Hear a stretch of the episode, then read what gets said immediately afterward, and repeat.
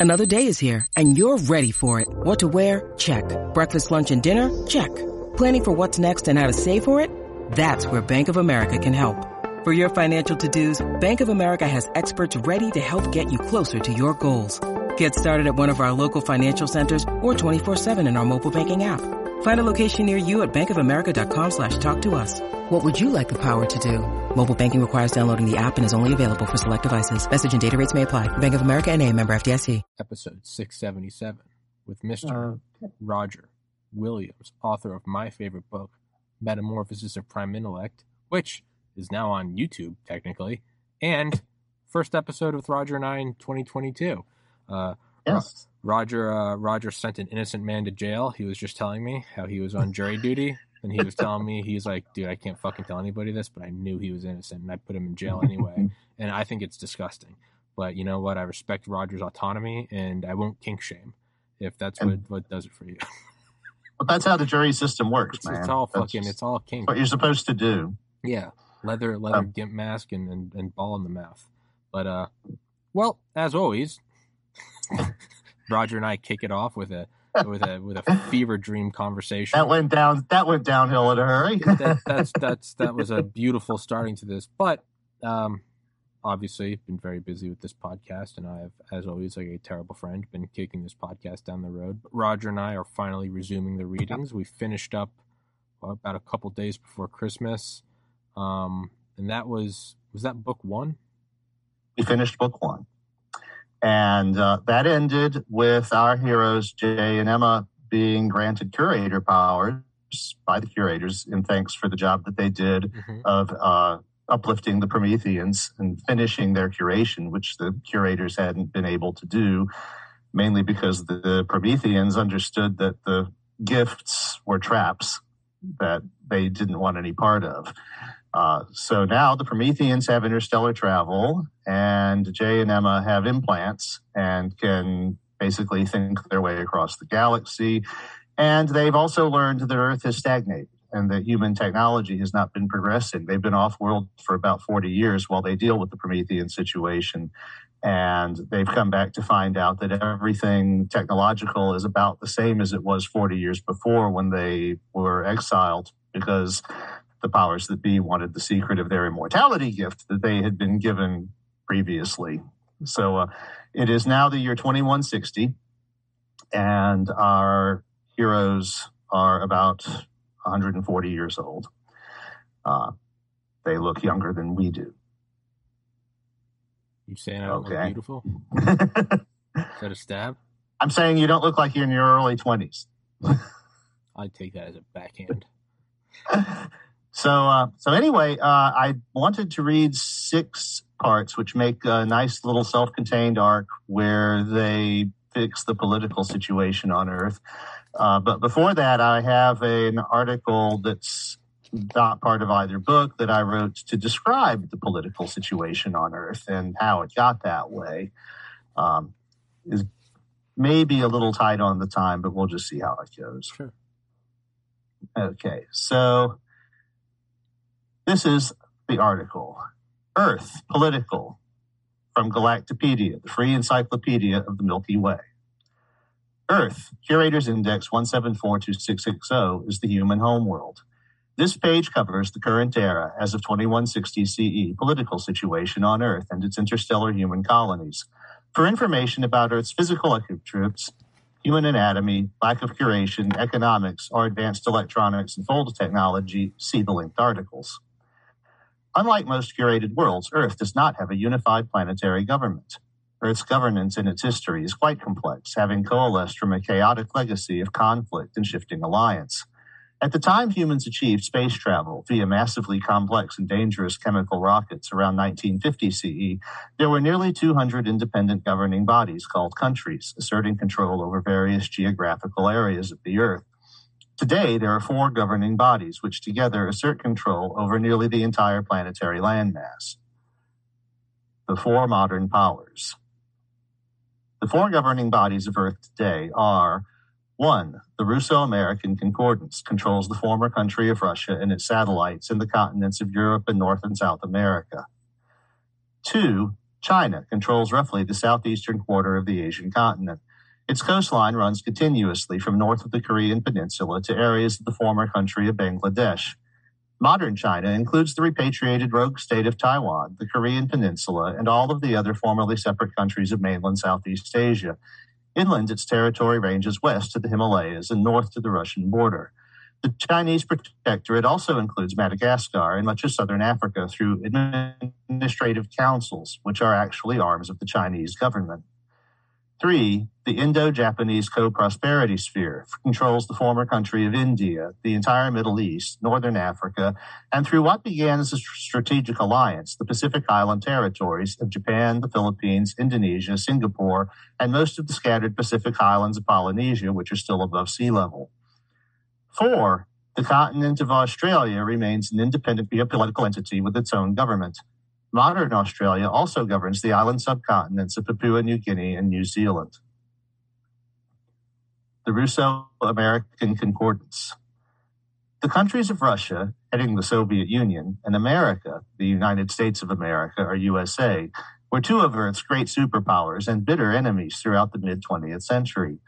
Around 1990 CE, the Russian government collapsed, and after a brief dalliance with democracy, Russia was effectively taken over by representatives of organized crime, which had become the most powerful players in the chaotic post collapse economic environment. After 1990 CE, relations between Russia and America warmed as powerful business interests began to merge. Around 2020 CE, the Russian government began to openly subvert democratic democratic processes of states it was interested in controlling, including America, by the use of online propaganda, orchestrated blackmail of key politicians, and hacking of the primitive electoral processes in use then. By 2050 CE, Russia had effectively, but at that point clandestinely, assumed control of the governments of at least 20 other countries by these methods. By 2070 CE, the growing concordance had stranglehold on commerce in much of the Northern Hemisphere and the Americas, which it used ruthlessly to expand its influence and consolidate its control. Although it was not officially a single entity at this point, the member countries were bound by various treaties and agreements, which assured that they would usually act in concert. The true ruling government consisted of Russian oligarchs and organized crime family figureheads who moved their base of operations from Moscow to Atlanta as the climate change made the weather more unpredictable in Europe and Asia. It was the Russo American Concordance, through its vassal member, the United States of America, which launched the Hermes, the interplanetary fold drive test mission, which attracted the civilians to make first contact and introduced humans to the curated galactic community. By 2090 CE, the Concordance had effective control over all of its modern extent. Amid the chaos of rising sea levels, shifting climatic regions, and population displacements, including the interstellar diaspora to the human colonies, the Concordance abruptly dropped the fiction that it was an alliance of nominally independent nations.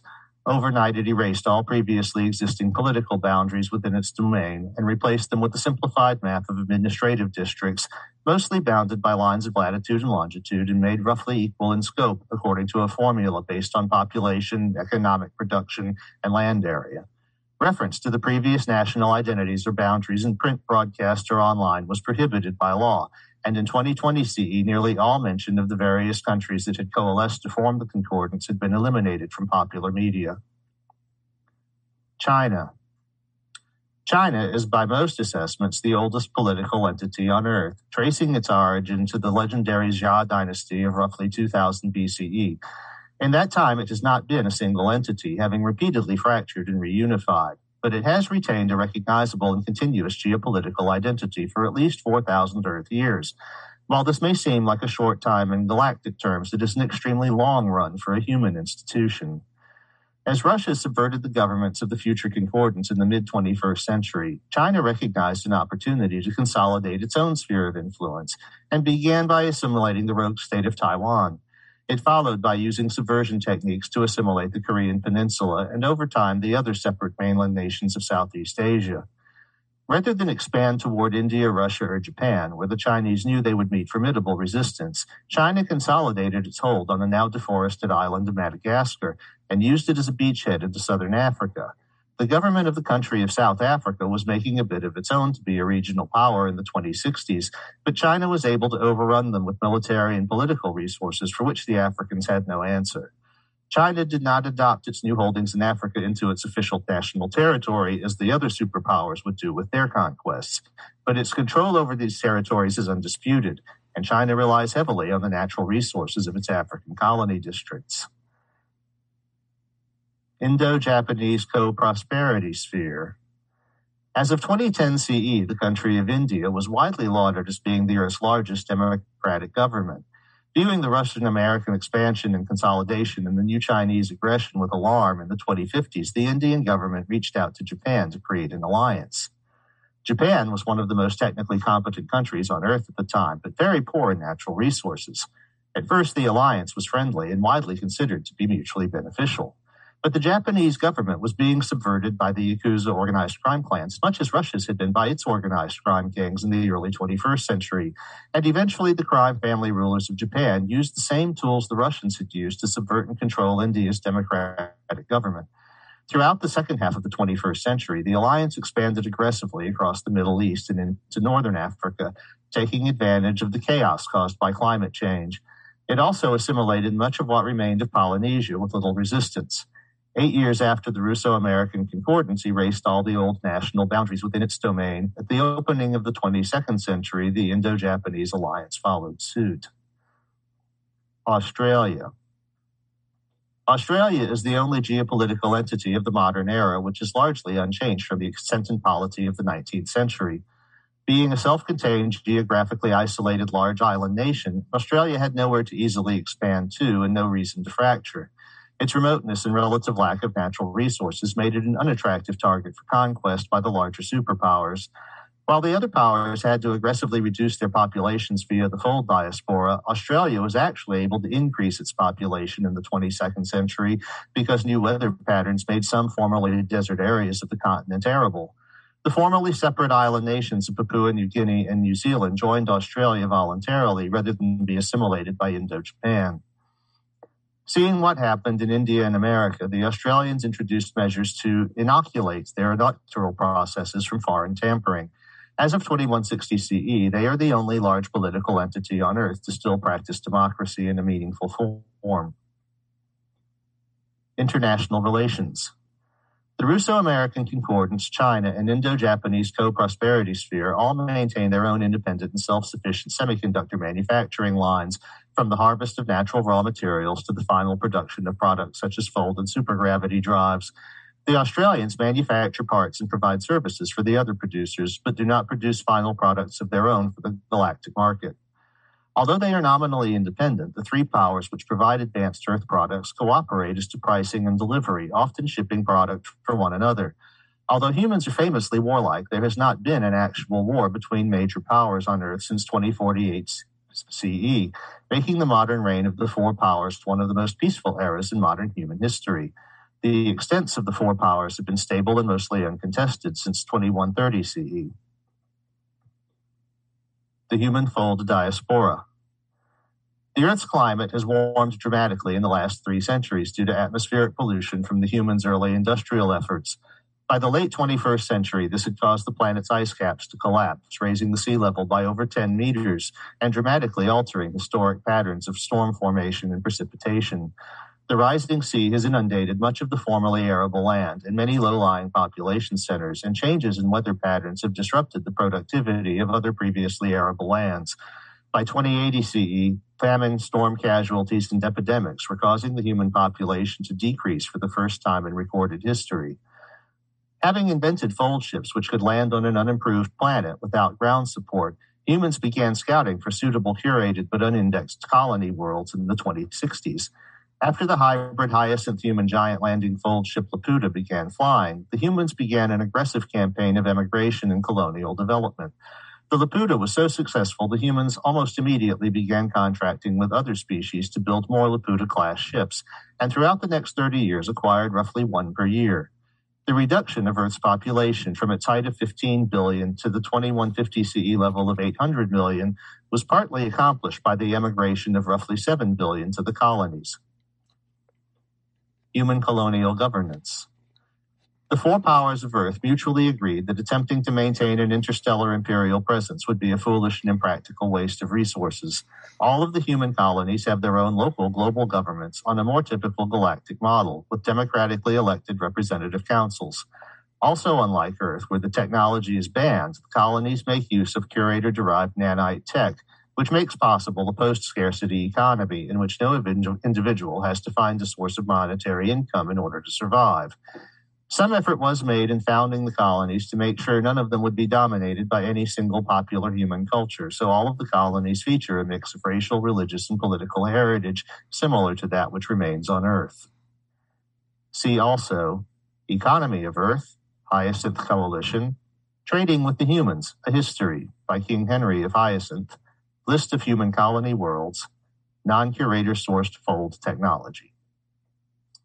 End of article. And that is where things are. I like. In the I like. I like the idea of, of of Russia and America. It's it's politics make strange bedfellows. I like that. Yeah, I had a little bit of fun coming up with that future history, I, and uh, I feel like that's probably more more probable than maybe Yeah. maybe. I mean, at first at first instance, you go the fuck. Yeah, but I mean, but I mean, if there were was to be a merge, yeah, it would be it would be us and the other the other white Yeah. people with a lot of weapons. That's Right. What, that's what it would fucking be. and and also uh, you got to remember I wrote this about three years ago, uh, and so all of the stuff with the former president and Mhm. Putin and all of that stuff was Yeah. flying around, and so that was all in the back of my head. That's exactly what it would be. Russia could either join with China or they'd go, "Hey, hey America, you want to team up on this thing?" Oh, Like I think the times. Russians. Like I think the. Russians. Yeah, I think the Russians would join with us way before they would join with China. So do I. I think it, it did. We they'd start like honeymooning. Like remember forty five. Remember when we stuck it to him before? How about old times? Yeah, come on, you Yeah. old hag. One more dance. So, okay, so that's where things are when our heroes get back to Earth in 2160. So, Curators Book 2, Part 1. Now, uh, this is going to be your 10th reading of the Curators. I don't know if you want to restart with Book 2 or just keep numbering them because we're doing five or six episodes a time. Yeah, my I mean my labeling is just so people can find in like the library. Yeah. It's just this is the first episode. This is the tenth episode. So this is this is a curators part ten for me. That's it's the tenth time we've discussed it Yeah. on the podcast. It's it makes no difference to me. It's whatever you want. Yeah. If we keep going that way, we'll probably end up in the mid 20s when we finish the whole thing. Who cares? It's just as long as it's uh as long as it's categorized so people can find it and know where to go. Okay. So, Book 2, Part 1. In the morning darkness of the last day of the Pax Quatuor, we made love. Partly we, or I suppose I should say I, worried that we might not, that it might not all go spectacularly wrong and it might be our last chance. And partly just because my wife, as my wife once famously told the Raiders of Kattegat, humans are always in season. I was 144 years old and Emma was 140. Either of us would have been car- carded to prove our age if we tried to buy cannabis. This was not generally the case for our peers. The people who ran the world still tended to look old because they had been old when we brought the anti aging serum, which slows but does not reverse the effects of aging. And most of those old men had already been running the world when we left 40 years before. Considering how dynamic our history had once been, Earth had really changed little in that time, and that meant they were now botching it badly. So today we visit the Chinese, I said as the coffee brewed. That's the plan. When you need mealtime inspiration, it's worth shopping Kroger, where you'll find over 30,000 mouthwatering choices that excite your inner foodie. And no matter what tasty choice you make, you'll enjoy our everyday low prices, plus extra ways to save, like digital coupons worth over $600 each week. You can also save up to $1 off per gallon at the pump with fuel points. More savings and more inspiring flavors make shopping Kroger worth it every time. Kroger, fresh for everyone. Fuel restrictions apply. How do you think they will react to our appearance?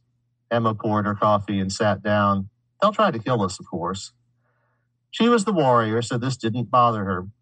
That they would try to kill us didn't bother me either. The curators had given us great powers with which to pursue the curation of our home world. And with her human experience and skills, Emma had made those powers into things even the curators themselves had never imagined. The curators preferred to do their deeds in the shadows, appearing in the corner of the room where you weren't looking, rarely leaving obvious evidence of their works. But being humans, Emma and I knew that saving Earth would require something a bit more theatrical. And being human, I knew we would probably have to kill a lot of the people we were about to call on. That bothered me. But it didn't bother me enough to call off the plan. They had saved 7 billion people in the galaxy's first interstellar diaspora as the Earth's climate changed, but they had also let 7 billion more die of privation and outright genocide as their homelands were drowned, their livelihoods dried up, and the agricultural lands that fed them became poisoned and barren. And with full technology, they had had the resources to save those people too if they had wanted to. Emma looked at the clock. The Chancellor should be taking his evening tea in a few minutes, she said. I joined her, encasing our destination. Our implants are able to use microfold sensing to draw a map of worlds hundreds of light years away, accurate enough to tell where one might best appear so as not to draw attention, and to target one's fold journey to that place. It worked even better when the target was only a few thousand kilometers away. The Chancellor was in fact on his way to the antechamber where he, he would join his mistress in the evening. Mandarin Chinese was spoken exclusively within the government compound, but with the translation matrix loaded into our implants, we could understand the language clearly in real time and speak without hesitation, with a bit of an accent, but clearly understandable ourselves. Unlike the translation machines for which the matrix had originally been made, our implants were neurally interfaced, and so there was no obvious interaction necessary for us to speak such an unfamiliar language. The curators had been doing the same thing for billions of years. We donned the silver spandex suits the witnesses had made for us, and of course our crowns. Then we folded to a corner of the room where the chancellor did not happen to be looking, as the curators usually do. If we might have a word, I said formally and politely. The chancellor jumped. He was anticipating a romantic encounter, not this sort of surprise. Who are you and how did you get in here? he demanded. We are the king and queen of Earth, and we have come to take our thrones, Emma said. She tapped her titanium crown suggestively. What is this madness? You are one of the four leaders to have been taking our place and making a squee of it. The word, which does not translate into English very well, meant something like shit show, but with particular nuances. It's what popped out of the translation matrix with a little mental asterisk. I am the ruler of this nation, and your presence here is unacceptable. You will leave now. He pressed a little concealed button in the sleeve of his robe. We knew about it and let him, since it would be better for our purposes if someone saw what was about to happen. We will leave when it suits us to do so, Emma purred. A group of armed men burst into the room. We knew they were the only guards within 60 meters because the Chancellor liked his privacy when taking his private pleasure. But he was also not a stupid man, and he felt that a half a dozen elite guards with automatic weapons could take care of any surprises that might intrude on him. He was wrong.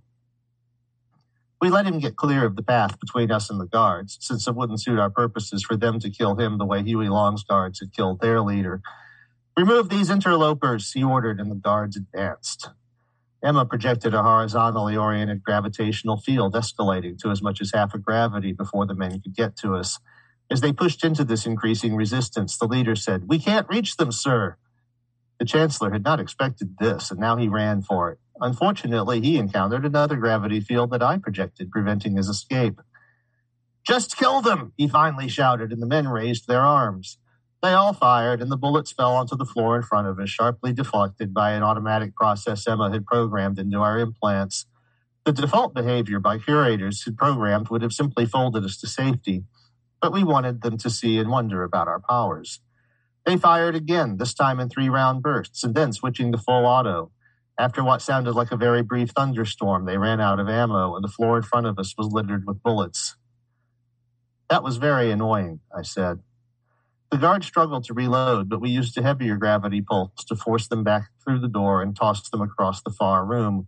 We could have easily killed them by keeping that field up until they hit something, but we let them decelerate safely instead. This is our homeworld, I lectured the soon to be not chancellor. We are human, but we no longer recognize it or how our brothers and sisters are treated here. You must commit to fix this. We have no problem with a scarcity based society since it's competition for resources that drove our people to greatness. But we do have a problem with a scarcity based society where a few people have stolen all the wealth and are letting those around them starve because they don't want innovation. I do not care what you want, the Chancellor sputtered. I am the leader here. You will leave now or I will have you killed. You already tried that, Emma said. How's it working out for you? She was advancing on him and he was retreating until his back was literally up against the wall. Emma reached for his face, and when her fingers touched him, she looked at the door. The guards, freed from the gravity trap, were just regrouping there. Please, their leader said, let's just. Emma and the Chancellor disappeared, but his clothes didn't. You're too late, boys, I said to the guards, and then I disappeared too. Big dick energy. You think? okay, book two, part two. The disappearance of the Chinese chancellor was global news, but the bizarre circumstances of his disappearance were not released.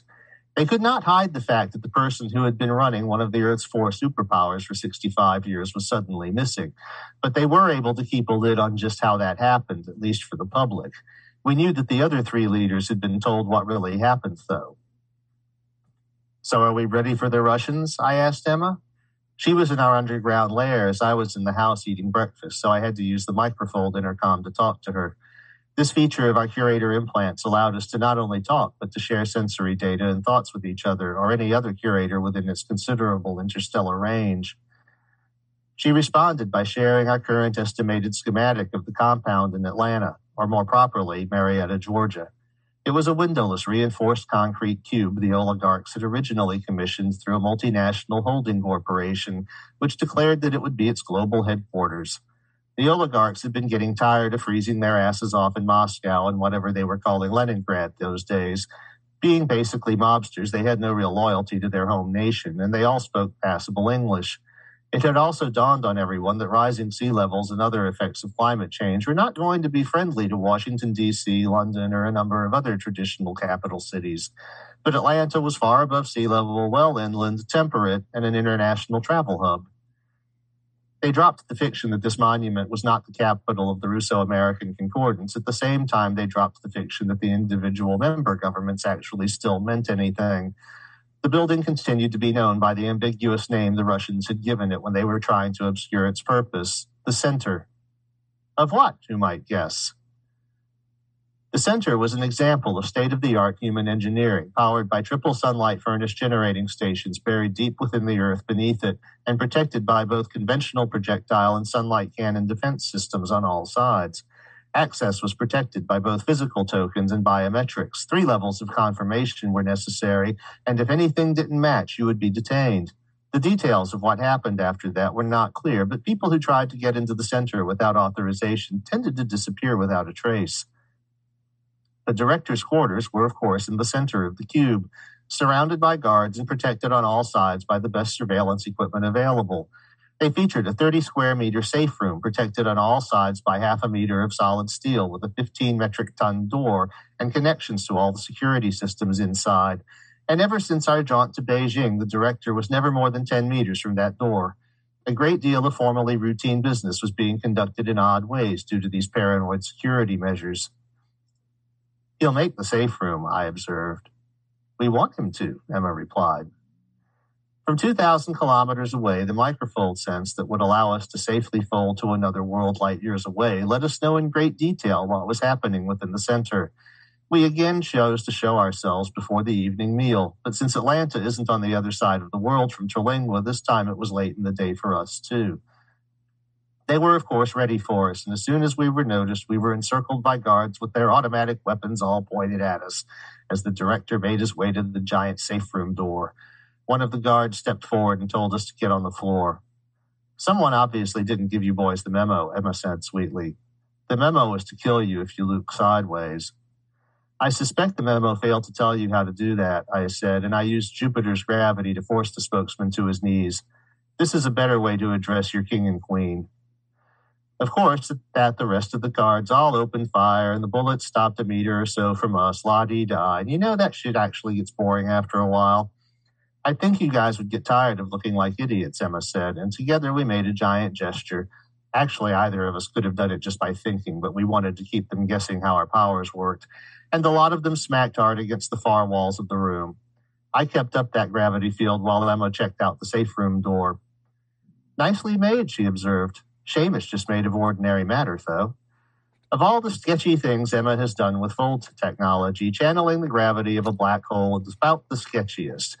But unlike most modern curators, Emma cut her teeth working out the math of how Fold operations work. And when she combined that understanding with the specifications of what our implants could do, she had an aha moment.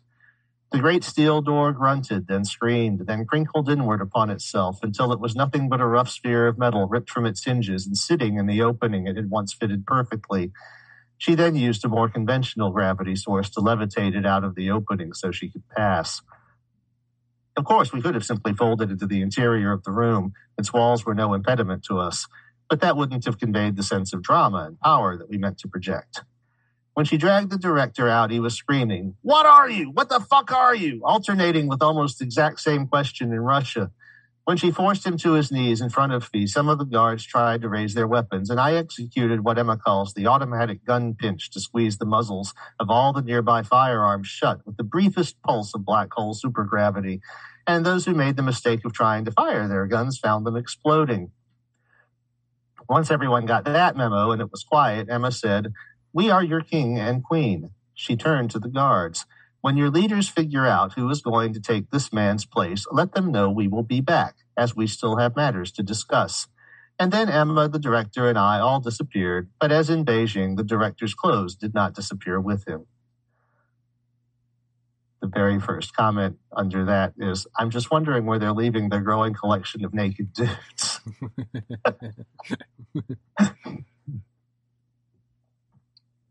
We will find out soon. Part 3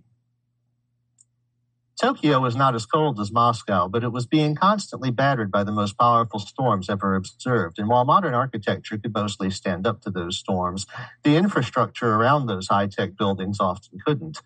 The Japanese government, which by the middle of the 21st century was mostly run by the Yakuza crime gangs, just as Russia's government had been taken over 50 years before, decided to follow the Russians' lead by building a new headquarters in India, which the Yakuza had subverted and taken over much the same way the Russians had taken over Europe and the Americas. Like Atlanta, Jaipur was far inland, above sea level, and temperate. The Yakuza built themselves a sprawling open air palace in this land that they found pleasantly mountainous, but not too mountainous, much like Japan itself. And as with the Russians, it was nearly 30 years before most of the people ruled from this place learned that it was now their true capital. But the Temple of the East was not a giant security cube like the Russian center. Instead, it was a sprawling series of courtyards separated by narrow buildings with the occasional modest tower, none of it obviously very heavily fortified. By the time the Yakuza had built the temple, the fold drive had made our conventional defenses a very obvious waste of resources. So instead of making it impregnable, they made it beautiful in a very traditional Japanese sense. As we faced the facility with our microfold sense, it seemed that the Yakuza had made a pretty naive assessment of the situation. Surrounding their first council with a battalion of armed troops, the risk of a Huey Long type situation where his own troops accidentally killed him seemed great. People are stupid, Emma said as we shared the intel and our insights via the microfold. I'm not so sure, I warned. Yes, people get cocky, but you don't take over a quarter of the world by being completely stupid. And they know what we did in Beijing and Atlanta. People get overconfident, Emma answered in an unfortunately prophetic flourish. You do uh, something that works for decades, you end up thinking it will work forever, even when you should know better. Since the Temple of the East was built so heavily on the idea of public spectacle, and that was what we were trying to harness anyway, we decided to take the first council from his daily morning public address, which was always conducted from a dais at the center of one of the temple's largest courtyards. Since our hijinks in Atlanta, the courtyard would be filled with armed soldiers, nearly 4,000 of them, all armed with automatic weapons. We reasoned that being Yakuza, the first council was less worried about being killed by his own men than being abducted, which was actually a sensible and courageous strategy. Most men with his power would not have exposed themselves so brazenly. As he gave his address, we appeared behind him, and before anyone could react, I executed the gun pinch, since we weren't sure how our bullet deflecting defenses would handle automatic fire from thousands of weapons all at the same time. But to our surprise, nobody fired at us, and when the council realized he were, we were there, he turned and smiled.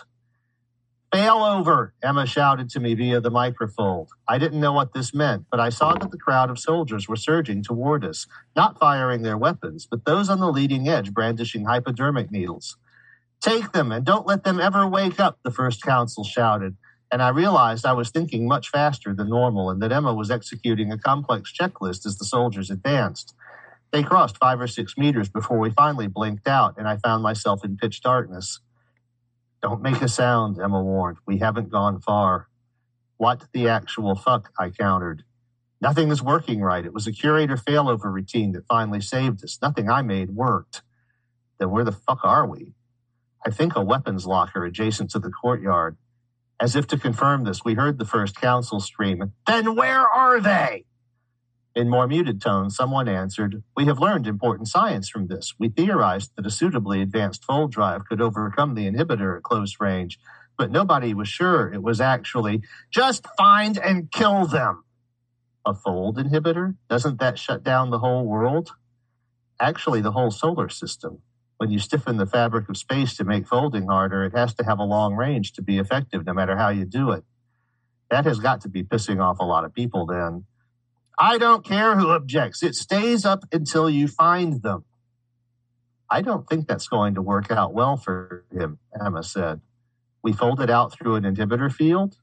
Not far, just a 100 meters or so, and we barely managed that. We need to manage the situation somehow. We can't fold out from here. Maybe in small jumps, but it'll be obvious the inhibitor is a useful defense against us. what can we still do? Well, obviously the microfold, but only at short range too. No tapping the gravity of black holes or even the sun. What about Earth? Could we fly? A brief pause. We can cancel Earth's gravity by redirecting its graviton field in opposition, but that just makes us weightless. What about the two of us together? Another pause. Hey, that works. With two implants working together, we can use one to cancel the Earth's gravity and the other for thrust. And you pinched their guns, didn't you? Yes, indeed, and I don't think they know it yet. While we made plans to salvage the situation, we could hear through the walls that everyone else in the entire solar system was intent on making them turn the fold inhibitor off. We need to show them that it's ineffective before someone launches a conventional missile at them, Emma said. Let's roll. We folded back to the dais, behind and on either side of the first council, and each of us grabbed one of his arms. And before anyone could react, we shot straight up into the sky. A few sharp sounds from below announced that soldiers had made the mistake of trying to fire their pinched guns. The council struggled for a few seconds until Emma reminded him that if he managed to free himself, he would simply fall to his death. After that, he was quietly stoic, as would be Japanese heroes are taught to be in a seemingly hopeless situation. Since actually crossing all the space between where we were and where we wanted to be was not really a practical matter, we chose a small ledge on the side of a nearby mountain to alight. Once we were on the ground, the council sneered, What is this? Can't you just take me where you intend? Not just yet. We need to wait until your people turn off the fold inhibitor. So my advisors were right. The inhibitor does stop you. It's a nuisance, but if it stopped us, we wouldn't be here. Less than a minute later, a lot of silent klaxons stopped ringing in our virtual ears. Our fold implants were working normally again. Over a year later, the first council's distinctive uniform was found on the ledge by a climber who was attempting what was considered an impossible approach to the mountain.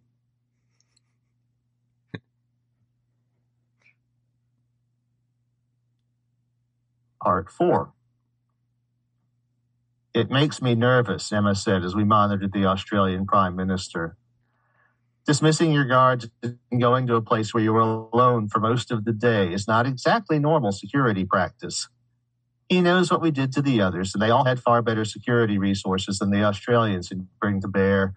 This is more my department. Resisting us has not worked, so he's extending an invitation. Mr. Prime Minister, I said politely from behind him. He stopped moving, nodded slightly, then turned to face us.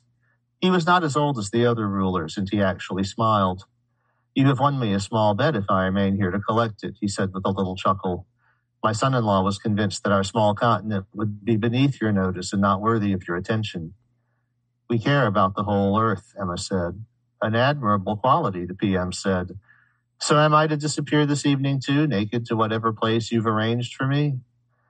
We hadn't been planning on that for you, I said, and Emma let me do my diplomacy thing. We do need to discuss a few things. Your continent practices democracy, which is refreshing, but it's rather odd that nobody who's not a member of your few ruling families, one might even call them oligarchs, can ever manage to get on the ballot. Instead of protesting, he nodded. He walked to a cabinet and pulled out a liquor bottle and three glasses. I won't try to defend that, he said as he put the glasses down and proceeded to pour. We have some excellent Scotch distilleries here in Australia now. Can I interest you? We accepted the drinks and we all sat down.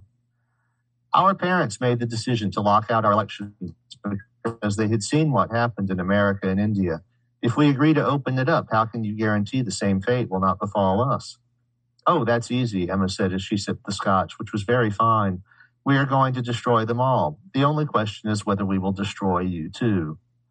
We'd prefer not to, I continued. We would really rather have someone who knows what they are doing pick up the pieces after we do what we have to do. You are only two people, the PM said. Yes, you have great powers, but how can you use them to destroy an entire world?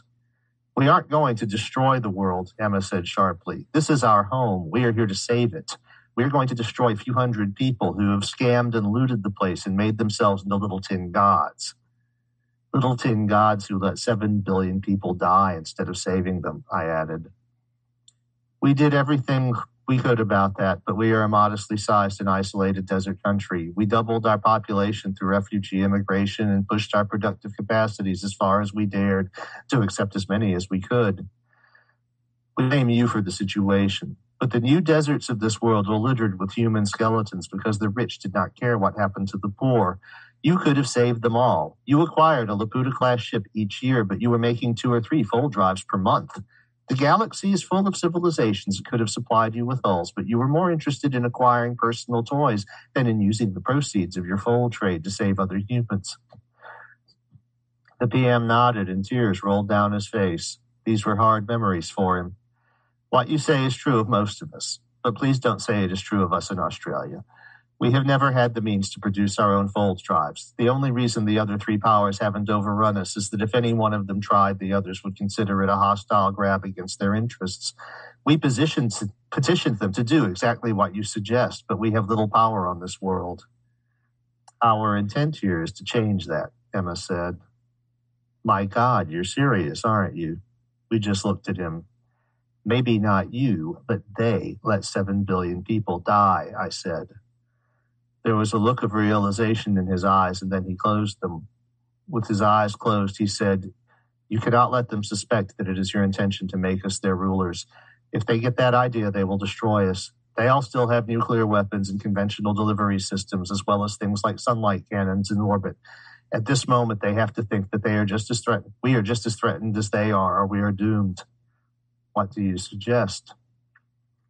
At this point, you must do to me whatever it is you did to the other leaders. They must not be allowed to think Australia is getting any kind of special treatment. As far as you know, we might have killed them. No, he sipped his scotch. I don't think you killed them. If you had, you would have left the body so everyone would know. No, you did something. Probably something unpleasant, since you obviously hate their guts for good reason. But I am a ruler of one of the four powers for these last 35 years myself, and whatever they deserve at your hands, I will admit I must deserve it too. We need a ruler like you on this world when we finish shattering the clusterfuck that has entrenched itself here, Emma said. We can always get him back. We have Quentin and the implausible alibi if we need them, I reminded her. Emma extended her hands, and the PM regarded them with something like horror. This is how you do it, isn't it? They say you have to touch. It makes it easier, she said, but you shouldn't be afraid. The others were afraid because they were ignorant cowards. We understand that you know Galactic Common. Many long years ago, he admitted, but to his credit, he let Emma take his hands in her grasp. A moment later, we were all in a different, rather Spartan room. The gravity is different, the PM said. We're off world, but where? Emma and I just waited, and a few moments later, she said, This is the Fold ship CI 920156.14. It was at Earth to trade a few tons of refined tantalum for a Fold drive, and because Earth isn't a regular part of its route, it won't be coming back. And it just folded out on the first leg of its journey home. Our personal implants can fold you to a nearby place like Earth orbit. But now that we're 180 light years from Sol, we can fold ourselves home, but we can't take you with us. But there are many fold ships routes within the galaxy, I added, and with a little patience and attentiveness, you can get home again if you want to. He was naked now, but he didn't seem to care about that. You've sent me on walkabout? he exclaimed. I suppose that's a way of looking at, at it, Emma said with a wry smile. All right, I can imagine the other's reaction to this, but thank you. This isn't a punishment. This is a thing I've always dreamed of doing. And they don't just let you go walkabout when you're the prime minister, even if you really want to do it. We left your clothes behind because they really are more of a liability than a protection here, I said. You'll soon realize that most of the curator's children find it deeply weird and suspicious that humans are so insistent on hiding our bodies. You'll also realize that you are in no danger because you're naked and nobody cares that any particular part of your body is visible. This is the norm everywhere in the galaxy except for Earth and her colonies. Hopefully, this will give you a new perspective if you make your way back home. I understand. I was taught all of this, of course, but living it is going to be a little hard to get used to. What about not having the mark of the curators? As with humans, most aliens aren't very attentive about things that aren't there. Only someone who studies the curators professionally would be curious enough to wonder about it. He looked across the room. Okay, the green button opens the door, doesn't it? He nodded and folded home. He was going to be okay.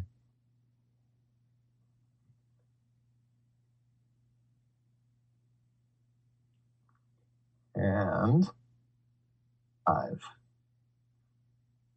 Nearly all of the Earth's electric power is produced by sunlight furnace powered steam turbine systems. Electricity is no longer transmitted long distances. Those generators tend to run in pairs so they can be taken down for maintenance one at a time. During the 20 minutes the fold inhibitor was online, they all went down at the same time everywhere on Earth. At that time, there were 12 alien fold ships in orbit. All of them obviously lost their ability to leave, but they also lost power, communications, and artificial gravity. Dozens of aliens were injured when the gravity plating suddenly came back on. Most of them were from civilizations that don't recognize the value of a money reward as a relief for such an insult, and it started a slew of interplanetary diplomatic incidents. By the time we visited the Australian PM, everyone was in agreement that no matter what the royal couple might do, if anyone turned on another fold inhibitor, it would be nuked without hesitation. During those first weeks of our project, the ships and alien individuals came and went as they always did, with Earth being the only source for its unique fold drives. The trade had made it one of the most cosmopolitan worlds in the galaxy. But now more of those aliens who were coming to spend some time on Earth were actually curators.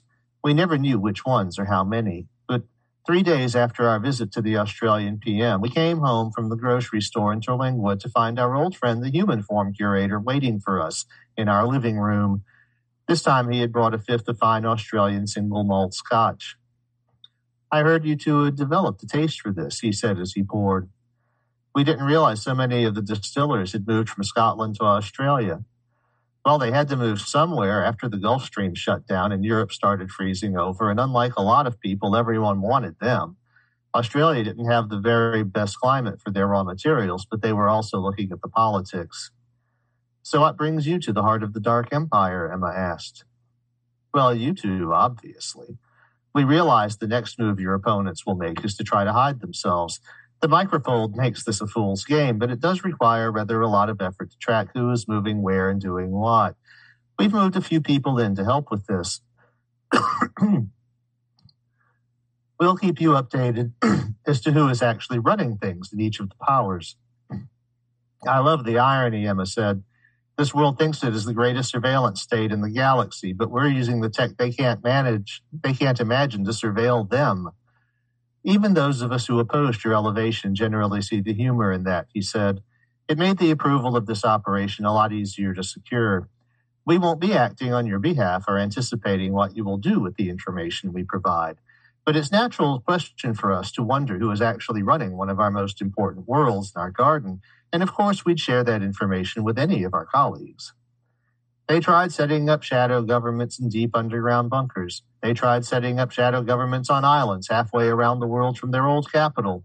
They tried setting up hapless frontmen as bait while the real leaders ruled from the back of the room. They tried pretending the real power was with a committee or legislative body, but there was always someone calling the shots. None of these rulers remembered how to do it without a dictator at the center of things. We made 11 more people disappear. We had to pace our activities by the fold ship tra- traffic. Fortunately, what we were doing didn't have much effect on day to day commerce. We were just working our way through people who saw the disappearance of their former masters as an opportunity for advancement. It took a few examples for them to realize that advancement, what advancement would really mean. And the aliens didn't connect the dots to realize for the time being a visit to Earth might mean leaving with an extra crazy human passenger. That isn't the sort of thing they would waste precious microfold bandwidth to discuss. Finally, we were informed the Japanese genuinely seemed to have failed to find another civilian leader, and that one of their top generals seemed to be running the things that continued to run. Although he insisted he was not the first council that did not hold that office's power, he also secluded himself as the Australian PM had, as if he was waiting for visitors.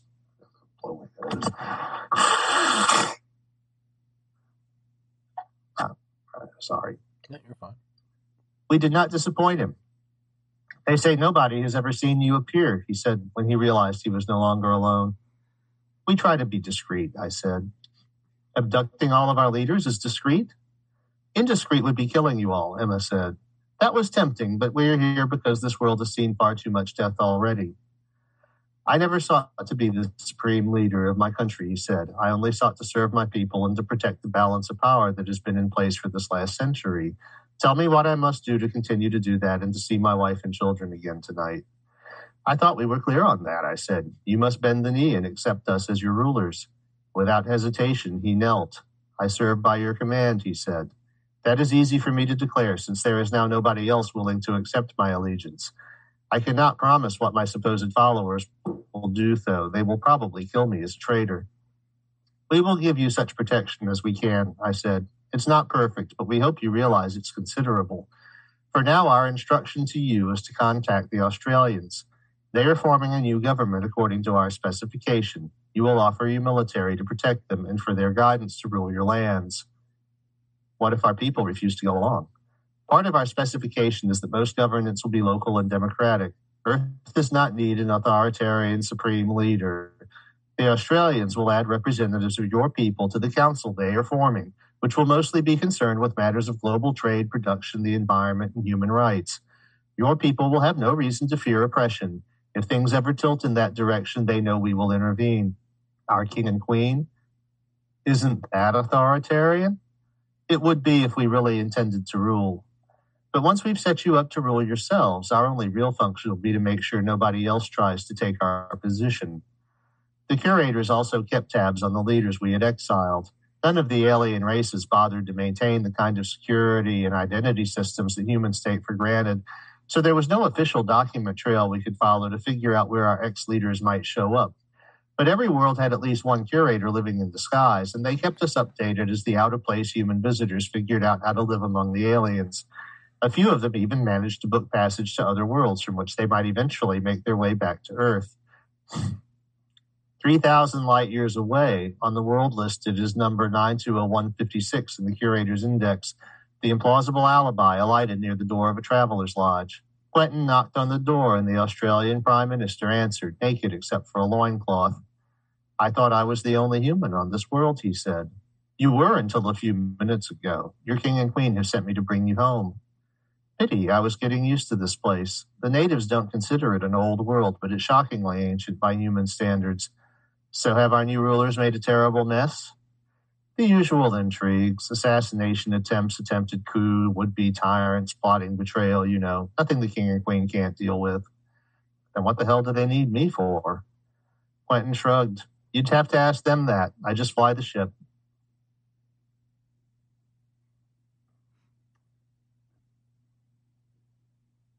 Part 6 We met Quentin on Mars. The Earth Luna system is swarmed with fold sensors, and so are the gas giant planets, which aliens who lack our technology are likely to use for velocity adjustments.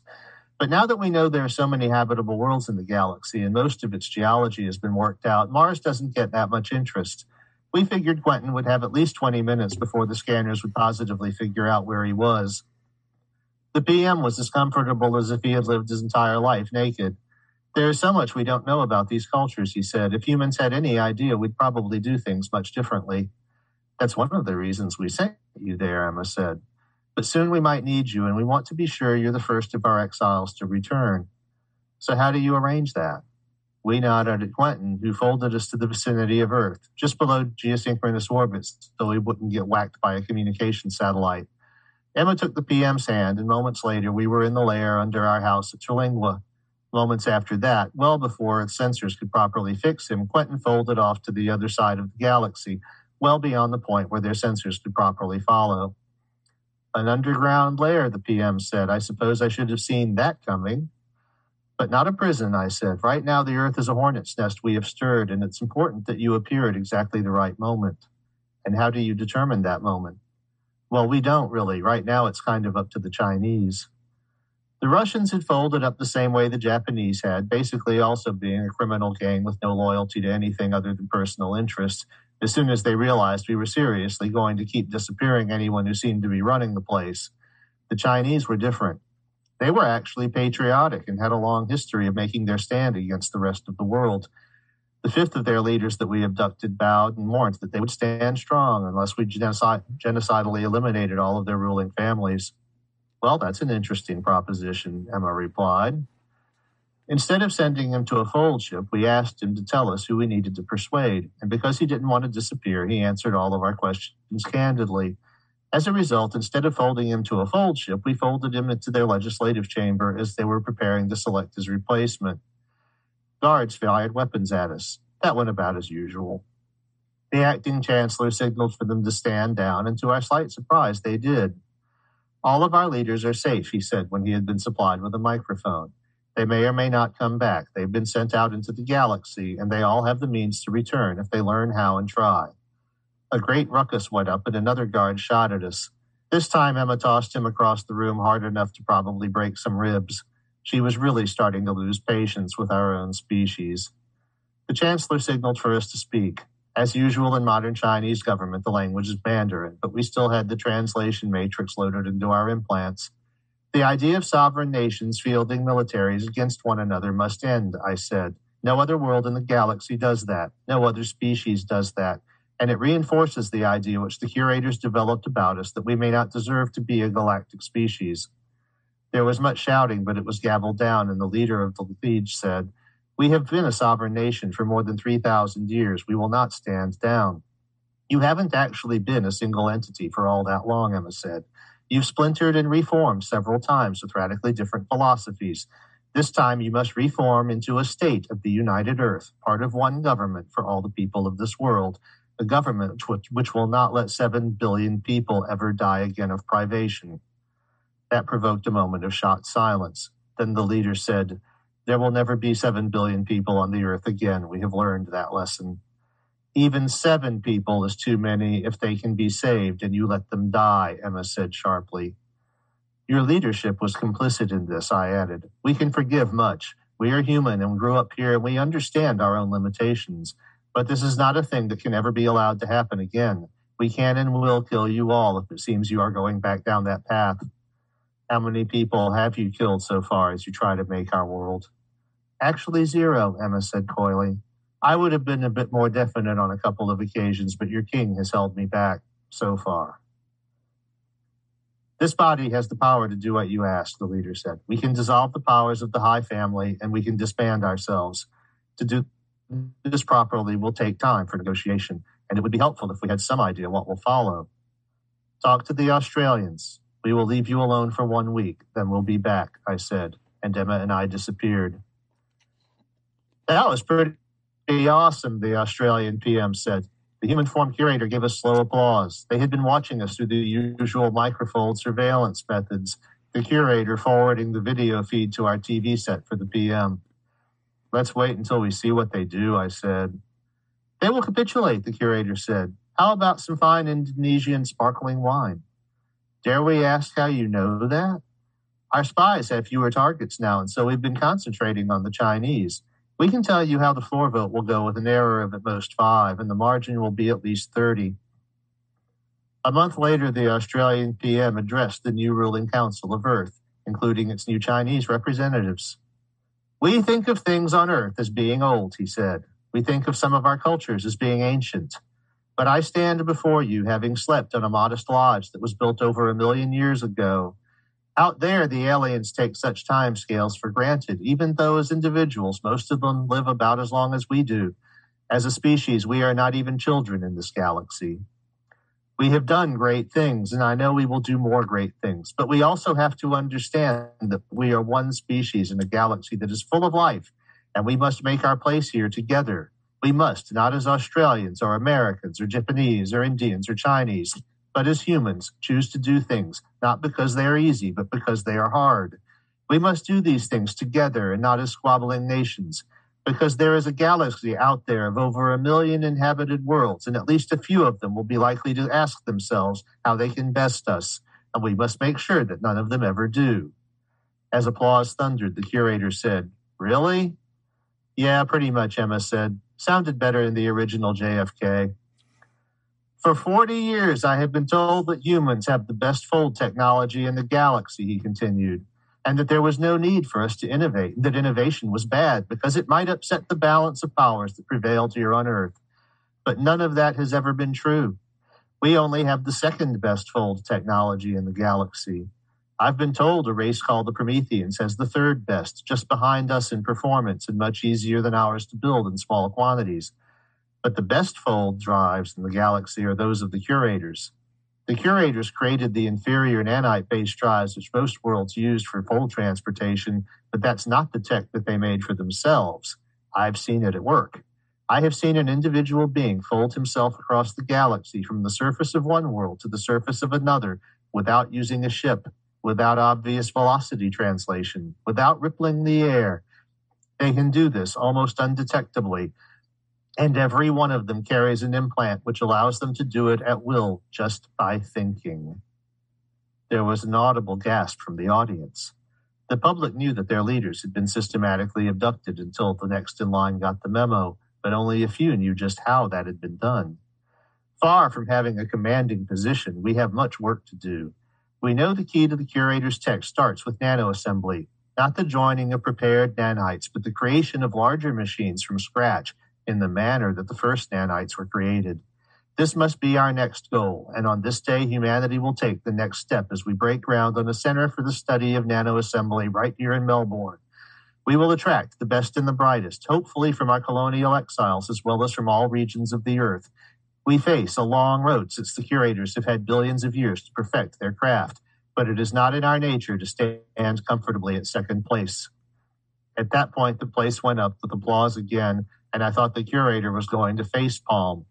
Does he even have any idea what he's saying? He asked. Oh, most definitely, Emma said. This is how you herd humans. No wonder we didn't curate you, he said.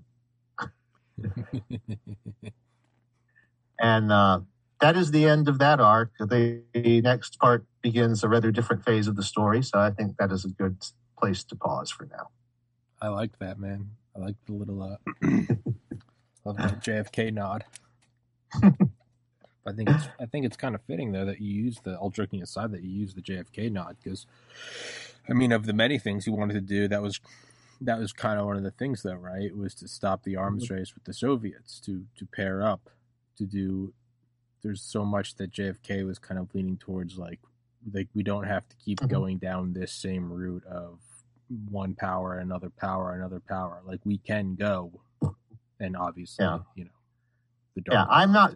I'm not quite old enough to remember JFK myself. Sure. I was born just after he was assassinated, but I do remember his spirit, the the Apollo program and everything being very, very strong. Yeah, yeah.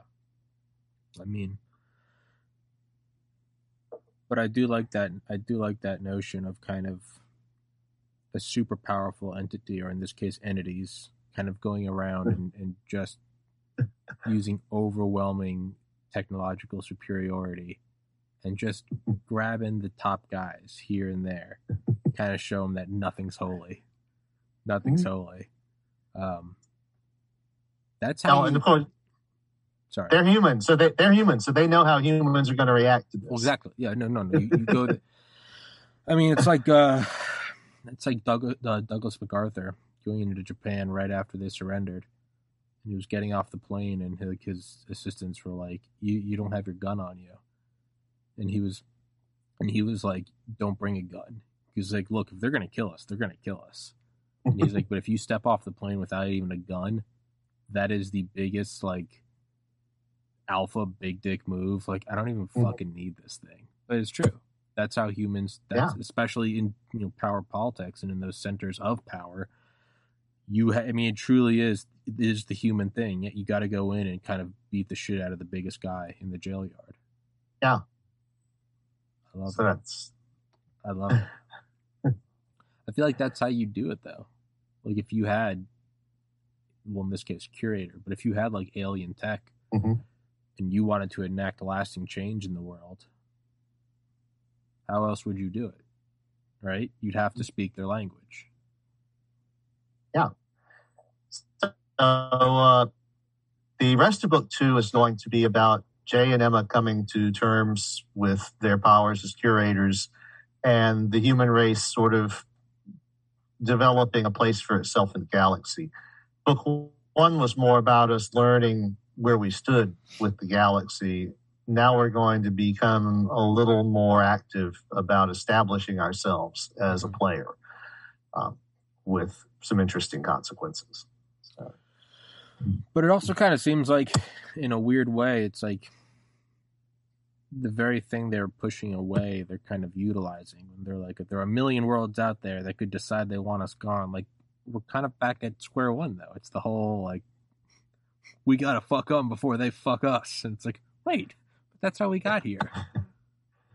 But uh, the thing is, they know that none of those worlds really has that technology. Okay, fair. What's going to uh, what's going to become more interesting is the relationship between humans and the curators. But that's not going to, you know, that that's sort of going to be developing throughout book two. Uh, at first, it's just going to be Jay and Emma sort of getting how to be a curator lessons, you know, and and uh, introductions to how the curators do things. We'll learn more about the background of how they curate the galaxy and how they make solar systems and stuff, um, and how they tend to life forms that they're making. But then it will become more like the curators and the humans in general uh, are not exactly on the same page about little things like who owns the earth. Fair enough. Um, we, in a complete 180 has nothing to do with this conversation so every sunday i, I kind of i clean my apartment just like i kind of vacuum sweep just so i don't go insane and slowly turn this thing into a pigsty and i normally use like non-bleach like spray cleaner and i ran out of that and now i have like bleach spray cleaner can i use that or is that like are the fumes from that too strong do I need to wait until I go get spray? And this has nothing to do with this podcast, but Yeah. it's what I, it's what I'm about to do. It depends. It depends on the type of bleach, and it also depends on what you're going to put it on. Because what it will do is screw up colors. Yeah, no, no, no. Uh, counter kitchen countertop, bathroom vanity, bathroom toilet. Yeah, that's stuff really like that. Yeah, uh, I mean, just just pay attention to what your nose is telling you. You you don't want to. Well, the main thing is don't mix chlorine and ammonia. Yeah, well, yeah. I don't want. I don't want. I don't want to. I don't want a chemical burn my. If I don't die, I'll um, be tried for fucking war crimes for trying to synthesize. Yeah, I mean, if, if you're if you're uh, like cleaning the bathroom or something, if you got a vent fan, run that. yeah, Just to- I got fans. I can open the back window. Yeah, I mean, just don't let the fumes build up. That- Yeah, I get, be- I get, I get randomly anxious about this shit. Where I'm like, this is how I go. Fucking, am I gonna die from bleach? And then weighing it would be just wait and go get some cleaner tomorrow. Yeah, yeah, you'll you'll have plenty of warning before you kill yourself with the bleach. I mean, you you won't have any doubt that you're causing a problem with your health before it causes a real problem with your health. I might just wait and go get non-bleach cleaner tomorrow. Risk reward. Well, what am Yeah, I, I mean- really getting out of cleaning on Sunday as opposed to Monday? There's that too. There's that too. It's you can see where my mind is. like time Yeah. out from the curators. What do you know about bleach cleaner? Fuck. Yeah, I guess I'll do it tomorrow. There's no need to die. Or, or even get irritated. Yeah, what am I? Yeah, what am I stuff. even? What am I even balancing? Like, what needs to be done today? Like, that's my own OCD. It's like, okay, yeah, I normally clean on Sundays. Damn it! This is scheduled. Yeah, th- I think that's more to than do it today. That I think that's what it is more than anything. I'm like, well, it is Sunday. You know, I might burn my lungs out, but it's Sunday. You know, it's not. It's like it's like slow down. We can do it tomorrow, and it's. Yeah. Well, there's just a glimpse into my own unstable mind, but Oh, and uh, I saw you. Uh, you you had sent me a text with a screenshot that you saw Atun Shea's uh, video about Prime Intellect. I did. I And did. I liked it. I was I was impressed. I you know uh, we actually talked for about two hours, uh, and uh, he did all the editing and everything, uh, which I had no idea what to expect. Uh, and uh, he's at like sixty thousand views now, yeah. so that's working out for him too. Beautiful. Uh, I think I sold a couple of copies of the book off it too. Man.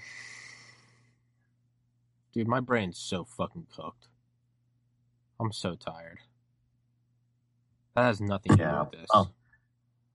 I actually took uh, Thursday and Friday uh, off as sick days, which I almost never do because I had uh, sore throat and I was coughing. Uh, it's like pretty sure it wasn't COVID because the presentation time frame wasn't right, but it was it might have been the flu. Yeah. Uh, and I was I'm I'm still a little flat because of that. Um, although I'll you know, of course didn't help. I spent Wednesday in a liquid hydrogen plant all day, nothing to eat. And, yeah, I still do that every once in a while. I think I'm kind of wintered out. Oh, and it was 25 degrees this morning, which is the first hard freeze that we've had this year. So, yeah, Louisiana. So when this happens, we're not ready for it. Yeah. I already know. I already know one guy who had to go battery shopping for his car over it. Just got up, to start the car. I didn't leave the house till eight in the morning, and the cars were both still covered with ice. Yeah. had had to turn on the defroster and melt the ice off the windshield and everything. And it's like we're not used to that in Louisiana. I think it was uh, In fact, negative 26 at my parents' cabin this morning. yeah, That's some fucking Soviet Union shit. That's not even like, oh, it's a cold one. That's like, fuck. that's yeah, that's nuts. Yeah. Yeah. Well, the, the the thing is up in that part of the country though, you have like machinery and infrastructure to deal with it. Oh, well, that's, few- that's few- who they are. They're they're Yeah. northern peoples. A few years ago, we had an ice storm. In fact, we had two of them the same year, about three weeks apart, that froze every bridge in the area, which meant you couldn't get from anywhere to anywhere else. I was literally trapped on the other side of the lake because there's no way to get out of New Orleans without crossing a bridge. And all of the bridges were covered with black ice. So they were all closed.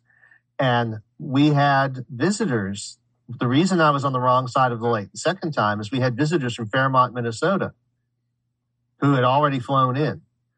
And you can get from the airport to our shop without crossing the bridge. So they were there. And so I was just like, I just checked into the hotel in Elmwood after I was done with them. But they were like, what's y'all's problem? It's like, you got half an, half an inch of ice on the road. I'm just like, we don't have salt. We don't have anything to get rid of it. And they were like, dude, we got a foot and a half of snow. They expect us to come in for work the next day. That's the fucking most annoying shit too. Is like I love the North, but whenever you're like, yeah, I'm not used to it. They're like, there's ten feet of snow and works. I'm like, I get it. You're fucking, I get it. You live here. I'm like, go, go to Valdosta, Georgia for a summer in August and tell me Yeah. that you got you guys will all be in medical tents with oxygen because you don't know how to deal with it. Doesn't make. I love the North, but goddamn, that's the most annoying shit. There were 18 inches of ice and 14 feet of snow, and I'm expected to be. Uh, okay, all right. Do you want me to suck your dick? As well as you should be. If you're, if you and your parents and your parents' parents are all from this area, I think after three generations you'd have it figured out. You don't get a trophy for doing what. Yeah, just like we we can we know how to deal with the heat Yeah. and all that and hurricanes and stuff. It's like yeah, they were, but that was just like no. I, in fact, one of uh, one of my coworkers decided he was going to be smart. You know, so he he said he remembered. I was like, and take the old Highway 90 route over the Rigolets, which doesn't have a long bridge. But what he forgot was that after Katrina, they got rid of the little low-rise drawbridge and they built a nice tall hump. So he got there in his company F 250 just in time to see a guy in a Jeep try it. Dude gets halfway up, starts sliding back, takes out a row of highway uh, cans, you know, the bu- barrels, just like bowling pins. Jason sees this and just puts the car truck in reverse and goes back to shop. Fuck that like- noise. yeah. I was like, that was the last idea, and that nope, that's not going to work either. Fuck that, dude. Fuck that. I- I ran my car into some snow on like January 4th, the day I got back from my trip, a mile from home. And I fucking stuck in it for like an hour. Cop car showed up, fucking tow truck showed up. I'm just so tired. I'm getting over the gastroenteritis. And I'm just sitting there. I'm hmm. like, fuck this. Fuck this fucking car. The cop's like, yeah, I don't know if that Civic can handle the snow. And I was want to be hmm. like, you think? But, you know, I'm not going to be a douche. Actually, I had I used to have a Civic, and back in the late '90s, I drove it home from Indianola, Mississippi, which is about 250 miles. They had had an ice storm in the Mississippi Delta, and I had never owned a front wheel drive car before, and I was even I, I had to watch out whenever I'd get to a, a bridge, you know, across a canal or something. I'd have to like sort of glide across on the ice, but on the pavement it was fine and i kept passing rvs and trucks and it's they were dri- driven off the road here and there and everywhere and i was just trucking you know front wheel drive man boy that was that was like this some shit Yeah. Well, I had like, I had like slid to the right from where they plowed into kind of like a mini snowbank. Oh yeah Yeah. I was just like, I just fucking want to die here. Just, just leave me. Yeah. Just let my body freeze over. Um, Roger, let's wrap this one up. We'll resume Sunday. Roger Williams, author of my favorite book, Metamorphosis Prime Intellect. I haven't started with the threats yet because it's still early in 2022, but I don't want anybody to get comfortable out there. If you don't buy this book, harm and violence will be done to you and your loved ones. That that is a threat. So, and it is co-signed by Roger and uh, everything Roger stands for. and you're going to have curator powers I will have curated powers, also known as Dale. All right, big dog. I'll text you. I'll text you when it's up. Godspeed, everybody. Roger. We'll resume Sunday. Take care, my dude. Recording stopped. Peace.